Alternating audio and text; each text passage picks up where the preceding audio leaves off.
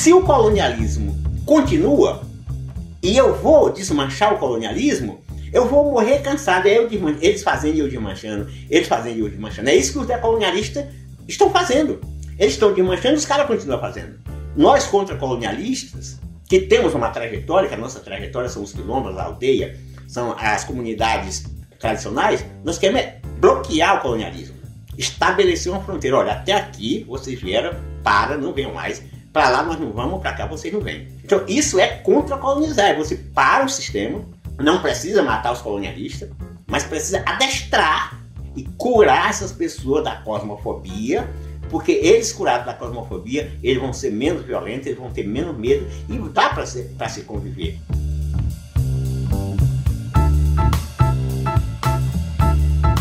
O pensador quilombola Antônio Bispo dos Santos, ou tradutor, como ele costuma se definir, buscou no Gênesis o documento de fundação da humanidade eurocristã. Para ele, ao apartar os humanos da natureza e criar a imagem de um Deus terrorista, a Bíblia deu origem à cosmofobia que nos governa, um regime monoteísta em que só cabem uma verdade e um modo de existir no mundo. Essa impossibilidade de se relacionar organicamente com outras vidas, ele diz, é o pilar do colonialismo e explica a perseguição aos povos tradicionais, que se veem como criaturas da natureza e não têm a pretensão de se tornar criadores de um mundo sintético.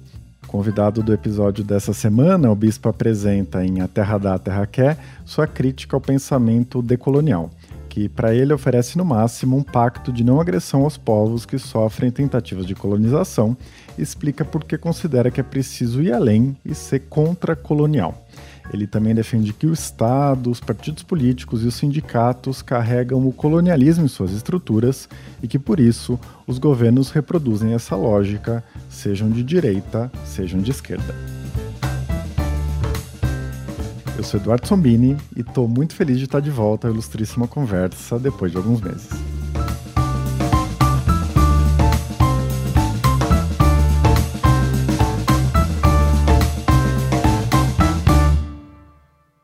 Bispo, seja muito bem-vindo à Ilustríssima Conversa. Acho que eu vou te chamar de, de Bispo, então, já que você me deu a opção. Eu queria começar, né, por um tema que você, eu já vi você escrevendo isso em outros lugares, é que você não se considera propriamente um escritor ou um pensador, né? Você se diz um tradutor. Eu queria que você falasse um pouco sobre isso, né? Por que tradutor? Por que essa essa ideia faz mais sentido para você? Então, quando eu nasci, a nossa comunidade firmava seus contratos todos pela oralidade. Aí, de repente, chegaram as escolas e os contratos orais foram substituídos pelos contratos escriturados. E a nossa comunidade, então, entrou em pânico, porque estavam perdendo praticamente tudo que tinham composto na sua trajetória por não compreender as escrituras. Daí, resolveram colocar algumas crianças na escola das escrituras, na escola das escritas, para que essas crianças ajudassem a traduzir essa linguagem. E eu fui uma das pessoas que a comunidade apostou muito, porque eu aprendi a ler na primeira semana que fui para a escola. Aí a comunidade toda investiu, apoiou os meus estudos para que eu fosse um desses tradutores. Então o que, que eu fazia? Eu lia tudo que a comunidade encontrava por escrito, explicava para a comunidade o que, qual o sentido daqueles escritos e a comunidade, a partir das vibrações dessas palavras, fazia uma análise e me ajudava a traduzir. Então eu fui criado para isso, para traduzir a oralidade para as escritas e a escrita para a oralidade. Por isso que eu me sinto um tradutor e não um, um pensador, um filósofo, porque eu não aprendi isso sozinho. Isso foi uma composição da comunidade em toda a minha trajetória. Então, eu me sinto um tradutor, um narrador desses saberes, mas não me, eu não inventei nada, na verdade. Eu apenas narro de uma forma traduzida para que quem é das escrituras entenda e para quem é da oralidade entenda também. E no livro, né, uma coisa que me chamou a atenção, tem a ver com isso que você está dizendo, você escreve que as suas obras, né, os livros de autores quilombolas no geral, eles não são feitos para os quilombos, né? Eles saem dos quilombos para chegar aos alfaviles, às universidades, né, aos shoppings. O que os humanos, né, das grandes cidades, né, que você conceitua, que você discute, é, aprenderiam né, se eles lessem, se eles ouvissem os autores ou os tradutores quilombolas como você? Então, no nosso primeiro livro, nós tomamos uma posição mais de análise do pensamento que nós chamamos de eurocristão monoteísta ou eurocristão colonialista, o pensamento dos humanos, das escrituras, os pensamentos escriturados. E aí a gente percebeu nessas análises que esse povo não sabe falar. Eles sabem ler e escrever, mas não sabem falar. Então, nesse segundo livro, A Terra Dá, a Terra Quer, é que é um livro que eu nem queria escrever, porque eu estou escrevendo um outro livro, e eu pensava que o outro é que seria o meu último livro, mas aí, como eu mesmo digo que a vida é começo, meio e começo, então os livros também precisam ser três, começo, meio e começo.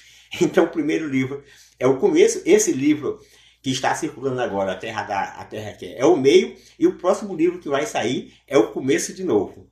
Então, esse livro que é o meio, na minha compreensão, o que ele está ensinando é as pessoas das escrituras a falar. O que, é que nós estamos dizendo agora? Literalmente, olha, a vida inteira nós fomos taxados de analfabeto, nós fomos taxados de atrasado, de ignorante, porque nós não sabíamos ler. De tanto vocês insistirem, a gente aprendeu a ler, nós aprendemos a ler. Só que vocês não aprenderam a falar. Vocês continuam apenas lendo. E isso é uma avaliação que eu faço, porque desde 2015 eu tenho participado de muitas mesas de diálogo com muitas pessoas da academia, e eles sempre levam escrito o que querem dizer. Eles sempre levam data show, eles reproduzem os textos e leem para, para o pessoal. E nós não, nós não levamos nada escrito, nós levamos tudo de memória. Então significa que nós sabemos falar e falar bem, e eles sabem ler e ler bem. Mas como eles também nos ensinaram a ler, então hoje nós sabemos a ler e a falar. Ora, se elas soubessem falar, não precisava levar um texto, levavam apenas a fala. Já que elas não sabem falar, não precisavam ler, mandavam apenas o texto. É um constrangimento muito grande. Eu fico com dó dessas pessoas na mesa, sabe? Elas lendo para quem sabe ler. Então, o que, que ocorre? Nós agora compreendemos que para a gente se entender com esse povo, assim, a gente nunca se entendeu bem. Porque nós falávamos e eles liam. Eles liam e nós falávamos. Agora, já que eles tiveram ingenuamente, não foi propositalmente, mas de uma forma ingênua, eles foram generosos e nos ensinaram a ler, nós vamos ensiná-los a falar. Então, esse livro é como se fosse também o ABC da palavra para esse pessoal da academia. Porque ele é um livro que tem muito de oralidade. É, muitas pessoas que me mandaram crítica é dizendo: olha, a gente lê esse livro, é como se escutasse você falando. Esse livro é como se fosse uma conversa. Então a gente compreendeu que esse livro ele vai é, dar essa grande contribuição para todos nós. Ensinar essas pessoas a falar e aí nós vamos nos entender melhor, porque nós vamos nos entender falando e lendo sempre que for necessário. Uhum, com certeza. Você estava falando, eu estava rindo aqui, porque eu tenho esse vício o tempo todo, né? Eu estou olhando aqui nesse momento para um roteirinho que eu preparei, às vezes eu acabo me desviando, às vezes eu acabo falando coisas de cabeça, mas é isso. É, não ter algo escrito parece que é a sensação de estar tá nu, né? A sensação de que eu não tenho as ferramentas à mão para fazer uma conversa, que a gente é formado na escrita, é formado na coisa mais estruturada, na coisa mais previsível, né? E, enfim, é, acho que faz, faz todo sentido isso que você está dizendo. Mas eu queria passar para outro ponto, né? Que sobre as raízes desse pensamento eurocristão, da colonialidade, né? Você encontra no Gênesis da Bíblia essas origens. É, você lembra que para punir o pecado original de Adão e de Eva, né? É, Deus amaldiçoou a terra e apartou para sempre né, os humanos da natureza e fez com que a gente tivesse medo do cosmos, medo de Deus, né? Isso que você chama de cosmofobia. Queria que você falasse um pouco por que você considera esse mito fundador tão importante para sua interpretação, para sua concepção do colonialismo, né? Porque essa passagem tem tanto peso na forma como você olha para essa questão. Então, quando os nossos mais velhos estavam me ensinando a falar e me ensinando a traduzir as escrituras, o que me chamou a atenção foi exatamente isso. Por que tanta importância para as escrituras? E por que tão pouca importância para as palavras? Aí eu fui ouvindo que a Bíblia é o livro dos livros. Aí eu fui pensando, olha, se a Bíblia é o livro dos livros, a Bíblia é a constituição da humanidade, é o estatuto da humanidade. Então tudo que a humanidade faz tem um pouco a ver com a Bíblia. Aí eu fui tentar ver as partes mais potentes. Como nós nos orientamos muito pelas imagens, pelas diversas linguagens, inclusive as imagens, o que, é que eu fui ver? Quando você vê o rio na enchente, você não está vendo o rio, você está vendo a enchente do rio. Você só conhece o rio se você conhecer a nascente. Porque a, a, a enchente é passageira. Não dá para você conhecer o rio conhecendo a enchente, tem que conhecer a nascente. Então, não dá para conhecer a sociedade vendo apenas a movimentação da sociedade. É necessário ver a nascente dessa sociedade. Onde é que ela nasceu? Aí eu fui em Gênesis. E lá eu compreendi que ali é a nascente da sociedade. E é ali que uma parte de viventes abandona o jardim do, do Éden ou é expulsa do jardim do Éden e outros ficam. Nem todo mundo é expulso do jardim do Éden. Os vegetais não são, outros animais não são, só os humanos. Então a humanidade nasce ali. E ali nasce os códigos, ali nasce o estatuto, a constituição. Então quando Deus Jeová diz, tu haverás de comer com fadiga do suor do teu rosto, ali ele cria o trabalho. Até esse momento não era necessário trabalhar, mas ele criou o trabalho. E o trabalho surge como um castigo. Quando ele diz a reservação danina, ele proíbe Adão e Eva de manter contato com a natureza. Ou seja, ele cria uma situação constrangedora, mas ao mesmo tempo ele obriga Adão e Eva a sintetizar a natureza. Então, para ele, ele não pode comer daquele fruto. Ele tem que pegar a semente daquele fruto, plantar e comer depois que ele plantou. Mas não pode comer do fruto da forma natural. E quando ele diz que as próximas gerações também serão castigadas pelo pecado de Adão, aí ele cria o terror. Ele cria o que eu chamo de cosmofobia. Como que as próximas gerações vão ser castigadas pelo pecado de Adão? Então, assim, as pessoas já nascem no pânico, já nascem no terror. Então, ele criou o terrorismo. Tanto é que a palavra terrorismo é uma palavra que atinge, alcança muito a humanidade. A humanidade está sempre falando terrorismo, terrorismo, terrorismo, terrorismo, porque o terrorismo é uma constante. Então a cosmofobia, na verdade, é o terror da humanidade, é o medo do cosmos, e é a matriz das doenças psicológicas, a matriz das doenças mentais. Ultimamente eu estou sendo muito convidado pelo pessoal da psicologia, os conselhos regionais de psicologia estão me convidando, tive recentemente em Florianópolis, sendo convidado agora para Recife. Muitas pessoas que trabalham na psicologia entram em contato comigo e eles estão concordando que é preciso tratar a humanidade dessa doença que é chamada cosmofobia. É preciso compreender a cosmofobia e fazer um tratamento. E o tratamento é sair da cosmovisão mono. É preciso sair do monoteísmo. Você só cura a cosmofobia quebrando o monoteísmo e diversificando as relações cosmológicas. Ou seja, o politeísmo é o antídoto da cosmofobia. É difícil, mas a gente acredita que já tem muita gente caminhando para esse passo e nós acreditamos que essa percepção da cosmofobia vai contribuir muito para que as pessoas vivam de forma mais harmônica. Na verdade, já tem contribuído. Muitas pessoas têm até nos agradecido pelo fato de ter trazido esse debate por escrito e que esse debate está ajudando muito a questionar a própria psicologia, a psicologia cosmofóbica. E quando você fala de mono, monoteísmo, você não está falando de uma questão religiosa, só é muito mais amplo que isso, né? É uma questão de como conceber o mundo, como se entender no mundo, é isso? Exato. Eu estou falando como nos relacionarmos com o mundo, com o mundo como um todo. Porque o, o, o que que ocorre? Nós ouvimos. A audição é uma forma de linguagem. O paladar é uma forma de linguagem. Muitos animais se entendem uns com outros através do paladar. Por exemplo, nós que vivemos na, na mata, eu que vivo aqui na Caatinga, eu vejo os animais comendo uma determinada folha. Eu vou observar aquela árvore o tempo todo. Eu vou observar as flores, vou observar as folhas, vou observar os frutos. E vou experimentando. Se o animal comeu e não morreu, eu vou experimentando. Às vezes eu gosto do paladar, às vezes não gosto. Às vezes eu sinto algum efeito que o animal não sente. Mas ou eu como da mesma folha, ou eu como do fruto da mesma árvore. ou eu como do mel que a abelha produziu com aquela flor. O paladar é uma comunicação, como é também o cheiro, como é também o tato. Ou seja, a cosmofobia é a ausência de lidar com essas outras linguagens.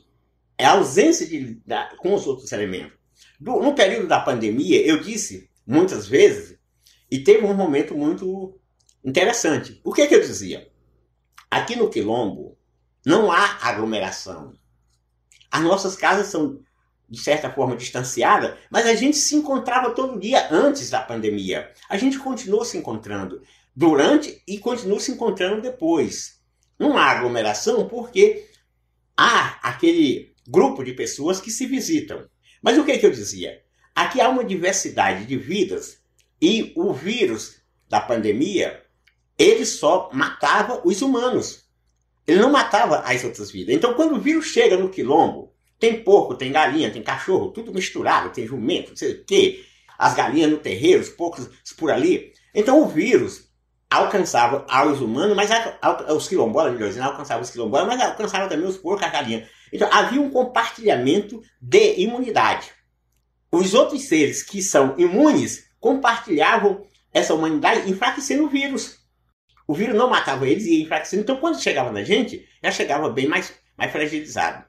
Eu digo isso porque aqui no, no Piauí, e na maioria dos quilombos que eu conheço, tem quilombo que não teve um caso não teve um só caso. O quilombo Custaneira, no município de Paquetá, no Piauí, é um quilombo que tem Umbanda, Candomblé, São Gonçalo, Reisado, Lezeira, Batuque, várias novenas e não parou de fazer é, essas manifestações. E aí o mestre Naldinho, que é uma grande referência para nós, o que, que ele dizia? Aqui não tem aglomeração, aqui tem relacionamentos. E através dos relacionamentos, a gente compartilha a imunidade e não a fragilidade. De fato, zero caso comprovado, mesmo lá tendo acontecido eventos que eu participei com mais de 500 pessoas de fora da comunidade nesse período. Então, essas relações com as diversas vidas, mas principalmente essa relação com a natureza, é que, de fato, é o antídoto da cosmofobia. É que o que eu chamo de, de politeísmo é isso. O que eu chamo de politeísmo de cosmovisão politeísta é essa relação diversificada com todas as vidas na natureza. Bispo, você falou agora de é, humano, de quilombola. Eu queria passar para esse ponto, né, que eu acho que é um dos pontos mais importantes do seu pensamento e que eu imagino que possa gerar estranhamento em muita gente, né, porque há séculos, né, todo pensamento ocidental de uma forma ou de outra, ele tem como horizonte essa ideia de universalidade, né, de que é, apesar de todas as diferenças, apesar de todas as desigualdades, nós somos todos humanos e todos os humanos têm um estatuto especial. Isso, obviamente, tem tudo a ver com o que você está dizendo, né? essa ideia de que os humanos não são parte da natureza, eles são excepcionais e, portanto, eles têm características específicas, eles estão no topo e coisas desse tipo. Mas que, por outro lado, todos os humanos têm direitos fundamentais. Então, muitos intelectuais, eu vou simplificar, simplificar muito aqui, né? Eles denunciam todas as atrocidades dessa história do humanismo, o racismo, o machismo, mas no fim das contas eles defendem uma refundação dessa ideia de, de humanidade, de universalidade que ultrapasse essas formas de opressão, né? Você, por outro lado, você costuma ressaltar essa distinção entre é, os humanos, né, que vivem perturbados pela cosmofobia, é, dissociados da natureza, etc., e os diversais, né, como você escreve no livro, os cosmológicos, os naturais, os orgânicos. E tem essa frase muito forte, né, no livro que você diz: eu não sou humano, sou quilombola, sou lavrador, sou pescador, sou ente do cosmos. É, eu fiquei pensando, né, por que reivindicar ser parte dessa humanidade, né, é, eurocêntrica, branca, etc., não faz sentido para você como faz para outros autores, né? Então, como várias outras pessoas, eu também fui atacado por, por esse sistema colonialista. quando eu fui para a escola, eu fui para a escola exatamente para aprender a ler e escrever e usar a escrita como uma defesa para nós e para o nosso povo. Transformar a arma deles em uma defesa. Então, não dá para negar que eu acabei caindo em algumas práticas de forma contraditória, como muita gente caiu. Só que eu sempre tive a minha geração mais velha cuidando de mim. Cada vez que eu sofria uma crise e uma tendência, sabe, de enfraquecimento, meus mais velhos diziam, opa, chegue aqui, vamos conversar. Por exemplo, quando eu estava no quarto ano primário, que eu sou do tempo de primeira a quarta série, depois de quinta a oitava, sou desse tempo. Aí quando eu estava na quarta série, o meu tio Norberto Márcio, um grande mestre nosso, me perguntou, você sabe ler uma carta e fazer outra? Sei. Você sabe ler a bula de um remédio? Sei. Você sabe as quatro operações por escrito? Sei.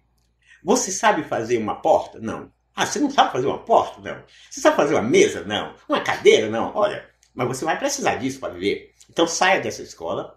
Aí você já aprendeu o que você tinha que aprender. Agora vem aprender as coisas que vão lhe servir para a vida, porque nós vamos ensinar. Então a gente tinha, assim, ele viu que a escola estava me, sabe, me tragando. Aí ele disse: olha, vamos salvar esse menino, não vamos deixar ele entrar tanto assim. Então o que é que eu acredito? Eu fui adestrador. Aí tem um animal que você consegue adestrar e tem um que você não consegue. O burro, por exemplo. O burro, você pensa que adestrou o burro. Aí tem aquele dia que você chega, dá comida para ele, faz um carinho, tudo direitinho, aí você coloca cela, ele tá todo tranquilo. Aí na hora que você monta, ele salta, lhe derruba, pisa em cima, depois corre. O burro, se você botar ele num canto de cerca e pegar ele ali uma vez, ele não encosta ali mais nunca. Se você vai numa estrada e tem uma serpente na margem da estrada, o burro recua, não passa, faz uma volta grande e nunca mais ele passa daquela estrada. Ele tem uma memória fantástica. Então por que, que o burro é chamado de burro? Porque ele não aprende o que os humanos ensinam. Então os humanos têm essa mania de quem não aprende o que eles querem que aprende, eles chamam de burro. Ora, o burro não aprende porque não quer, porque o burro sabe tudo o que ele precisa para viver sem os humanos. O burro não precisa de nós para nada. Mas tem os outros animais, tipo o cachorro. O cachorro aprende tudo que os humanos ensinam e se submete. Então tem pessoas que de fato foram colonizadas e pessoas que não foram. E aí as pessoas que vêm do movimento sindical, do movimento partidário, dos associativismos, eu passei por tudo isso, estou falando de cadeira, porque eu tive nesse setor. Então são pessoas que estão numa estrutura colonialista. O sindicato é uma estrutura colonialista. O partido político é uma estrutura colonialista. Tanto é que as pessoas ficam chateadas quando eu digo, mas cadê as contradições? Ora, se os partidos de direita dizem que a democracia é o melhor sistema, os de esquerda concordam. Se os partidos de esquerda dizem que a educação é a solução, os de direita concordam. Então, onde está a contradição? Não tem contradição até aqui. A contradição está na gestão, de como gestar isso. E aí, no como gestar, vamos voltar para a Bíblia. A Bíblia é a matriz da criação da gestão da humanidade, da sua sociedade. Aí depois vem, como se fosse da Constituição, as emendas. Então, cada escritor colonialista é, como, é um constituinte que apresenta emenda para essa Constituição. Por exemplo, você pode dizer que eu não li, mas de tanto ouvir falar em Maquiavel, eu tenho mais ou menos noção do que, que Maquiavel disse. Então, Maquiavel é como se tivesse sido um constituinte que apresentou algumas emendas para a Bíblia. Aí depois, Karl Marx, é como se fosse outro constituinte, que apresentou algumas emendas. Só que o momento que nós estamos vivendo agora, está faltando constituinte para a constituição da sociedade cristã monoteísta. E nós, da oralidade, aparecemos. Nós que não saímos do Jardim do Éden, trouxemos a oratória. Agora nós estamos dizendo, as teorias de vocês não estão dando mais conta. O, o, apocalipse aconteceu, porque o apocalipse é o fim do mundo teorizado. Então, o mundo teorizado não se sustenta mais, vocês estão em pânico. Então, agora é o momento do mundo trajetorizado. É o momento do mundo que se sustenta na trajetória. Então, a nossa palavra é sustentada pela nossa trajetória. Então, agora o que, é que nós estamos vendo? Não vamos brigar com vocês, nós não queremos matar vocês, mas é o contrário. Se vocês precisarem de ajuda, nós temos condição de lhes ajudar. E, e, uma das coisas que mais chama atenção no seu livro, né? Você recusa esse termo decolonial, você prefere o, o contra-colonial, né? E uma crítica muito, muito incisiva a, aos acadêmicos de esquerda, aos movimentos sociais progressistas, né? Que parecem uma alegoria, né? Das pessoas que querem olhar para o colonizado e dar a mão e lá salvar um pouco com aquela mentalidade do colonizador, mas meio com um sinal trocado, né? E tem um, um, trecho que eu achei excelente, né? Que você fala que o decolonial é a depressão do colonialismo, né? E que é, tudo que as pessoas decoloniais podem oferecer, no fim das contas, é ensinar a sua geração neta não atacar a geração neta dos contra-colonialistas. Né? Eu queria que você falasse um pouco sobre isso. Você falou sobre é, direita e esquerda, é, eu vou te fazer uma pergunta em seguida sobre isso, mas em relação a essas tensões entre academia, pensamento quilombola, pensamento de outros povos tradicionais, né? como isso pode acontecer? Que tipo de crítica você, você vê nessa, nesse tipo de relação? Eu vivo na Caatinga. E aqui na Caatinga, é, nós temos uma das mais belas defesas contra o colonialismo. Você quer ver? Com certeza você já viu imagens de animais mortos nas grandes secas no Nordeste, nas grandes secas do semiárido. Quais os animais que mais você tem visto mortos? Quais as imagens de animais que mais tem morrido na Caatinga, quando você vê as matérias? Olha, não, não lembro, mas imagino que a, a cena clássica é a cabeça de boi, né? Aquela cabeça de, de gado, né? Sem só, só o crânio, né? É, eu tenho feito essa pergunta em vários lugares e imediatamente as pessoas respondem isso. O gado. O gado é o animal que mais morre na seca. As cabras não morrem, os catitu não morrem, os veados não morrem, jacu, juriti, cortunis, os animais nativos não morrem. O gado morre porque o gado não é daqui. Então o gado é uma ação colonialista na Caatinga. E a Caatinga é contra o colonialismo. Mas Caatinga também não se submeteu à monocultura mecanizada em grande escala, só isso aqui. Primeiro, porque não tem água suficiente para isso e porque também ela é cheia de pedregulho, é muito acidentada, não tem as planícies para as máquinas. De novo, a Caatinga contra-colonialista. Mas o colonialismo, ele é danado. Da mesma forma que eles levaram para o Brasil, eles estão levando agora, sabe o quê? O sol. As empresas que estão aqui instalando grandes parques de energia eólica e de energia fotovoltaica são da Europa, da Espanha de novo, de Portugal de novo. Então eles levaram para o Brasil, levaram o café, levaram o minério, estão levando o sol e o vento em forma de energia elétrica. Então é colonialismo. Então, se o colonialismo continua e eu vou desmanchar o colonialismo, eu vou morrer cansado. É eu eles fazendo e eu desmanchando, eles fazendo e eu desmanchando. É isso que os decolonialistas estão fazendo. Eles estão desmanchando, os caras continuam fazendo. Nós, contra-colonialistas, que temos uma trajetória, que a nossa trajetória são os quilombos, a aldeia, são as comunidades tradicionais, nós queremos bloquear o colonialismo. Estabelecer uma fronteira. Olha, até aqui vocês vieram, para, não venham mais. Para lá nós não vamos, para cá vocês não vêm. Vamos conversar na fronteira. A gente pode até compartilhar alguma coisa. Vocês estão precisando de alguma coisa nossa, vamos negociar. Nós estamos precisando de alguma coisa de vocês, vamos negociar. Agora, vocês entrarem no nosso território sem a nossa permissão, aí não dá. Então, isso é contra-colonizar. É você para o sistema, não precisa matar os colonialistas, mas precisa adestrar. Ora, adestrar sim, eu fui adestrador. Aí tem um povo que tem medo, não precisa matar, porque nós não somos capazes de amansar esse povo. Somos. Nós precisamos entrar na mente desse povo e curar essas pessoas da cosmofobia porque eles curados da cosmofobia, eles vão ser menos violentos, eles vão ter menos medo e dá para se, se conviver. Ora, aqui na Caatinga eu convivo com a serpente, eu convivo com cascavel, eu convivo com escorpião, eu convivo com lacraia, eu convivo com rato, com tiu. Por que, que eu não posso conviver com gente? Posso, desde que eu tenha essa capacidade de me relacionar com a diversidade, com os cuidados necessários.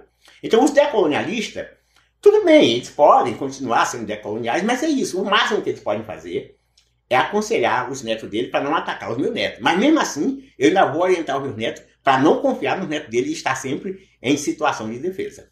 E esse não confiar também se aplica ao Estado, aos governos, mesmo que seja um governo de esquerda, né? Você é, foi militante de partidos de esquerda, de movimentos sociais, você não faz mais parte desse universo. E no livro você faz uma crítica muito incisiva também, dizendo que o Estado é uma estrutura colonial e o inquilino dessa estrutura, de alguma maneira, vai ser colonialista e não tem é outra saída. Eu queria te fazer uma, uma pergunta, que eu acho que você escuta muito essa pergunta nesses tempos, né? Porque a gente viveu quatro anos do governo Bolsonaro, houve muitos ataques às populações tradicionais, aos povos indígenas, aos territórios quilombolas, e muita gente, né, mesmo que concorde com a crítica, de alguma maneira enxerga que o Estado, apesar dessa estrutura colonial, ele carrega possibilidades, né? Existe uma margem de manobra para fazer acordos, para fazer acomodações e pelo menos, né, tornar a vida de um pedaço da sociedade, os mais vulneráveis, que vivem com mais precariedade, etc., tenham tornar a vida deles menos menos pior. Como que você enxerga essa questão? Né? Por que direita e esquerda te parecem tão, tão parecidas quando elas estão à frente do governo? A partir da queda da Dilma, eu me deparei com várias perguntas tão necessárias, mas tão fortes também, que eu tive que raciocinar a mil para responder. Uma das perguntas, primeira, foi tipo assim: Bispo, a Dilma caiu. Foi golpe ou não foi? o que, é que eu respondi? Cupim que vai para a festa de Tamanduá não volta. Então, pronto, foi essa a resposta que eu consegui na hora. Então, Dilma é cupim que foi para a festa de Tamanduá, meu querido. E dificilmente volta. Depois, me perguntaram, o que é que nós vamos fazer com as merdas que Bolsonaro fala? Olha, merda para nós na roça é adubo. Então vamos pegar essas merdas que saem da boca de Bolsonaro, vamos adubar as nossas mentes, fertilizar nossa mente, para que saia das nossas bocas palavras resolutivas, palavras maravilhosas. Bom, a outra questão, é, essa eu gosto muito, porque é uma, uma palavra que ela me veio assim no momento necessário. O fogo. O fogo no cerrado, como funciona? No cerrado, na caatinga, as vidas vão liberando matéria seca. Os pássaros liberam penas, os animais liberam esterco, pelo, as árvores liberam folha, carne seca, enfim. Todas as vidas nesses ambientes vão liberando matéria seca. Essas matérias secas vão se sobrepondo em cima do solo e chega um determinado momento que a umidade do solo não atravessa essa matéria seca, essa camada, e que as luzes do sol também não atravessam. Então há um desencontro entre as luzes e a umidade. Então essa matéria deixa de se decompor. Como ela não se decompõe, ela cria uma combustão interna. E ali, qualquer uma das inteligências que vive nesse lugar pode perceber que, como tem essa falta de decomposição, a terra deixa de se alimentar, todo mundo deixou de se alimentar porque é essa decomposição das matérias secas que alimenta a essência das vidas ali. Uma pedra sobre um penhasco solta uma faísca, um fogo. Uma descarga elétrica, ou uma pessoa mesmo, inteligentemente, chegou, não, aqui já está na hora de queimar e bota um fogo. Esse fogo, ele vai queimar essas matérias secas e vai sapecar algumas matérias verdes. Mas, depois do fogo, vem o vento que espraia a cinza por todos os lugares. E o fogo não queima tudo, ele queima boa parte. Depois vem o vento que espraia a cinza, depois vem a chuva e infiltra essa cinza na terra. E aí a terra se alimenta e retroalimenta as demais vidas. Além disso, ali tinha umas sementes adormecidas que com esse fogo quebra a dormência. E aí nasce, germina outras vidas. Então o fogo no Cerrado e na Caatinga, ele é como o governo de Bolsonaro. O governo de Bolsonaro quebrou muitas estruturas que, na verdade, não estavam mais servindo. Alguns sindicatos que não serviam mais para nada, algumas associações que só serviam para captar dinheiro do Estado e não levavam esse dinheiro ao público. Os intermediários. Então, o governo de Bolsonaro, literalmente, não usou máscara, nem no Covid e nem na política e quebrou os intermediários. E os quilombolas e os indígenas, que sempre eram assediados por esses movimentos, que se apresentavam como nossos tutores, como nossos defensores, nós percebemos que nós não precisamos deles. Então agora a relação é direta. Então quando vem esse outro governo, nós estamos preparados para ter um outro tipo de relação, diferente da relação com os primeiros governos de Lula e de Dilma. A relação agora é direta, é sem intermediário, agora é papo reto. E aí, nessa relação direta, a gente avança muito mais. Tanto é que, se você olhar todos os debates que estão acontecendo no Brasil, tanto na academia como fora dela, estão acontecendo a partir das cosmovisões e das trajetórias dos povos tradicionais. A reforma agrária saiu de pauta, por exemplo. Então, o, o que, que ocorre? Esse governo foi cruel? Foi. Mas os outros também foram. Bolsonaro disse que não ia regularizar nenhuma terra para quilômetro. De fato, não regularizou. Mas Getúlio Vargas mandou foi tocar fogo em Caldeirão, no Ceará. Foi Getúlio Vargas, em 1936, mandou bombardear uma comunidade com mais de 30 mil pessoas. E ninguém fala nisso. Getúlio Vargas é nome de praça, de avenida e de hospital. Getúlio Vargas mandou a polícia da Bahia, do Piauí, de Pernambuco, matar e tocar fogo na comunidade Paulo de Cuié, que fica de onde eu estou agora, a 200 quilômetros, aqui na divisa do Piauí com a Bahia, no município de Casanova e do Inocêncio. Ninguém fala disso. Por quê? Foi Getúlio Vargas que fez isso. Em 1942, no período da Segunda Guerra Mundial, no período que Hitler estava fazendo limpeza étnica na Europa, Getúlio Vargas estava fazendo limpeza étnica aqui no Brasil. Por que, que ninguém fala nisso? Por que, que a esquerda não fala nisso? Ainda tem gente viva em Paulo de Cuié. Por que, que a Dilma criou a Comissão da Verdade para a Guerra do Araguaia, mas não criou para Caldeirão? Lá ainda tem gente viva em Caldeirão, foi em 1936. Foi ontem. Eu conheço pessoas vivendo aqui em São João do Piauí, no município onde eu estou, tem gente que saqueou o pau de colher. Por que, que a comissão da verdade não ajudou a fazer essa investigação? Então, quando eu falo, eu falo a partir de fatos. Eu falo a partir de realidade, lugar que eu visitei. Eu conversei com pessoas que participaram desse lugar. Então, a, a crítica é uma crítica contundente. Querem que eu deixe de falar sobre isso? Resolva o problema? É muito simples. Cria a Comissão da Verdade de Caldeirão, em Crato, no Ceará. Cria a Comissão da Verdade em Pau de Cuiá em tantas outras comunidades que foram tentadas é, ser dizimadas. E aí eu deixo de dizer isso. Digo, olha, esse, esse governo aqui é um governo que, pelo menos, ele é decolonialista. Pelo menos ele não é colonialista. Mas é isso. Essa crítica mais, mais radical, né, no sentido de à, à, raiz das questões. Nos últimos anos, eu tenho a impressão que ela vem sendo feita justamente pelos indígenas, pelos quilombolas, pelos povos tradicionais, né, porque é, os setores progressistas, a esquerda das grandes cidades geralmente têm compromissos com o PT, com os partidos desse setor. E aí, enquanto você estava dizendo, eu fiquei lembrando, por exemplo, de Belo Monte, né, que foi a grande síntese dessa crítica é, nos anos pré-impeachment, né? aquela obra faraônica com impactos ambientais e sociais terríveis, né? e que muita gente que criticava Belo Monte foi atacada justamente pelos setores da esquerda comprometidos com o governo Dilma. E eu fiquei pensando nisso, né, naquele momento que você fala, que você mencionou aqui já, da instalação dos parques eólicos e solares e das linhas de transmissão na região em que você vive e como isso, né, diferente daquela época, diferente de Belo Monte de alguma maneira, se pauta em um discurso ecológico de sustentabilidade, etc. Eu queria que você falasse um pouco sobre essa situação, né, da, da energia eólica solar aí, do, do sol e do vento que está sendo roubado do Piauí de outros lugares. De alguma maneira, isso se assemelha a essa, essa mentalidade colonialista, né, de olhar para a Amazônia como é, um recurso e de olhar agora para esses lugares do Nordeste como fontes de energia renovável, que no fim das contas não servem à região. Né? Como você enxerga essa, esse possível paralelo? Primeiro, discurso. Ingênuo não, não vou nem dizer ingênuo, desnecessário. É quando você diz energia limpa. Olha, onde é que se aprendeu que o que é limpo não pode ser violento?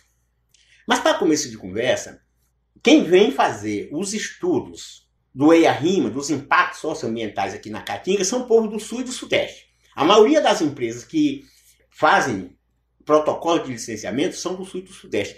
Muitos deles nunca viram a Caatinga. E chega aqui e faz um estudo e faz um documento dizendo que os impactos provocados são esses, são aqueles. Olha só, nós temos aqui o município de Queimada Nova, que tem seis comunidades quilombolas ou é mais, que foram impactadas atacadas por parque de energia eólica. Olha só que coisa. O parque ele é feito no topo da serra, na parte mais alta da serra, que é onde tem mais vento. Na parte mais alta da serra é onde vivem os animais mais ariscos, mais selvagens. É onde vivem as serpentes, os catitu, as raposas, os animais que mais têm medo de gente, vivem no topo da serra. Você chega e desmata o topo da serra. Você destrói o habitat daquele animal.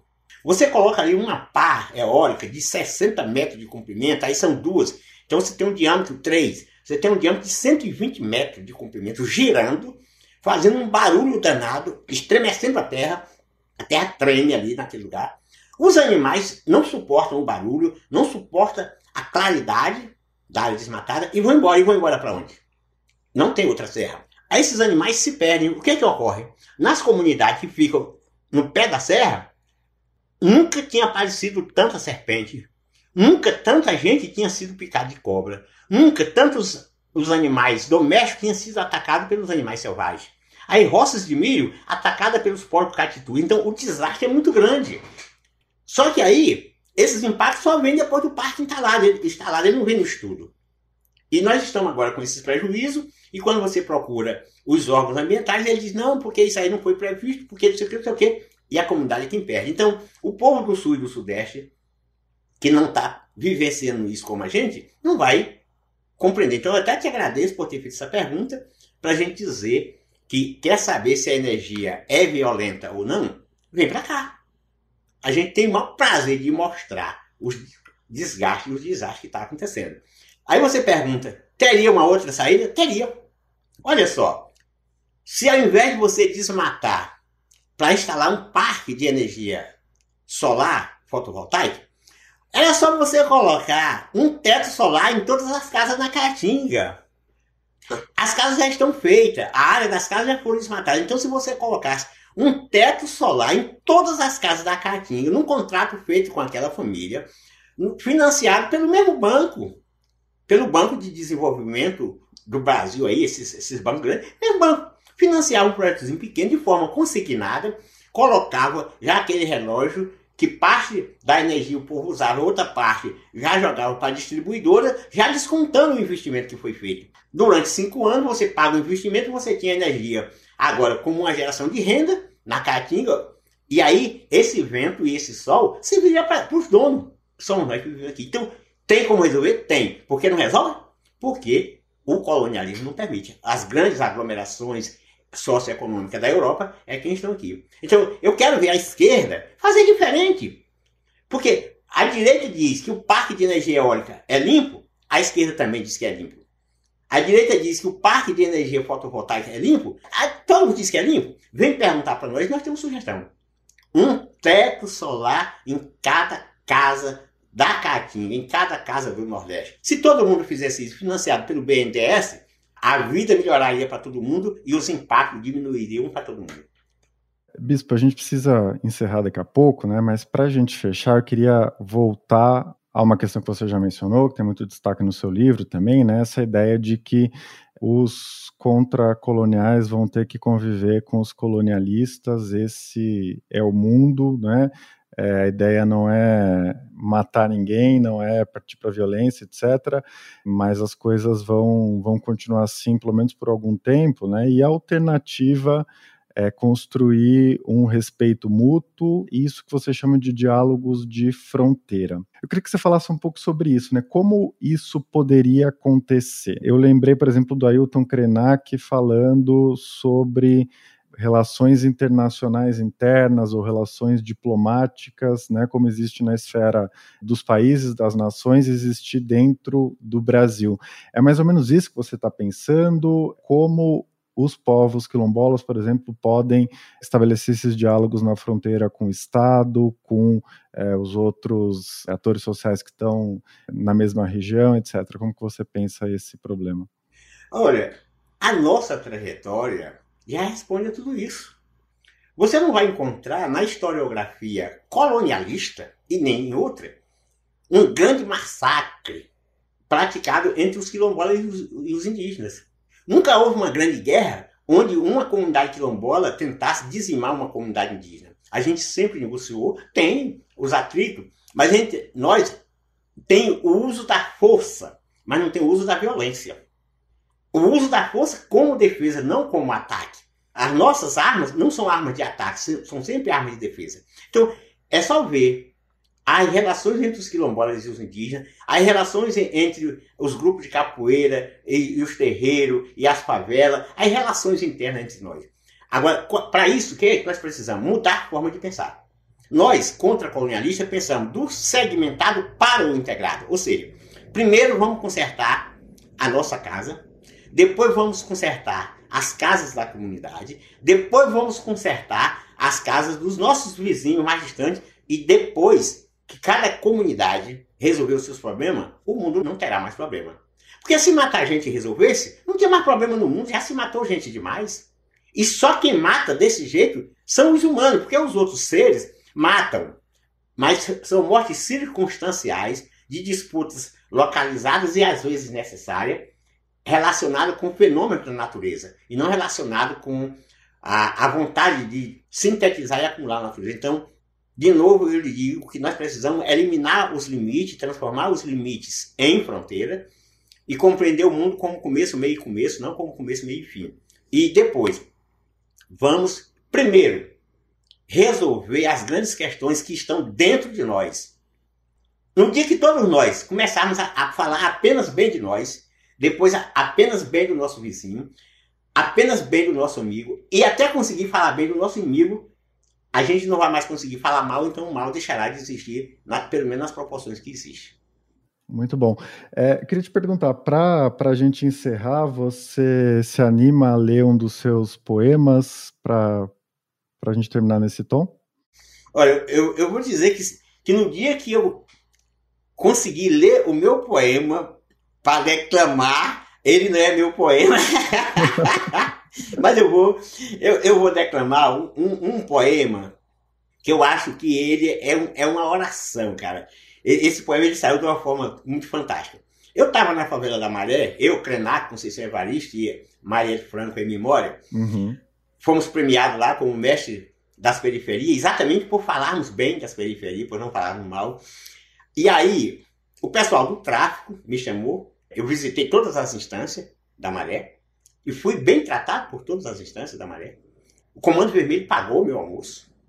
Pouca conversa quis comigo, só perguntou de onde eu vim, para onde eu ia, e depois o seu almoço está pago, muito bem, muito obrigada, ok.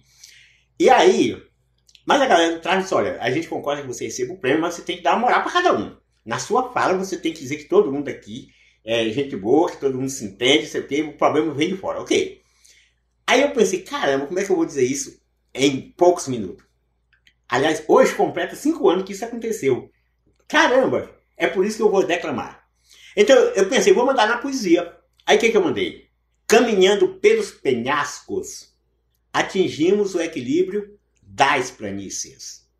Nadando contra as marés, atingimos a força dos mares. Edificando nos lamaçais, atingimos o equilíbrio do lajeiro, a firmeza do lajeiro, melhor dizendo. Habitando nos rincões, atingimos a proximidade da redondeza. Nós somos o começo, o meio e o começo. Existiremos sempre, sorrindo nas tristezas, para festejar a vinda das alegrias.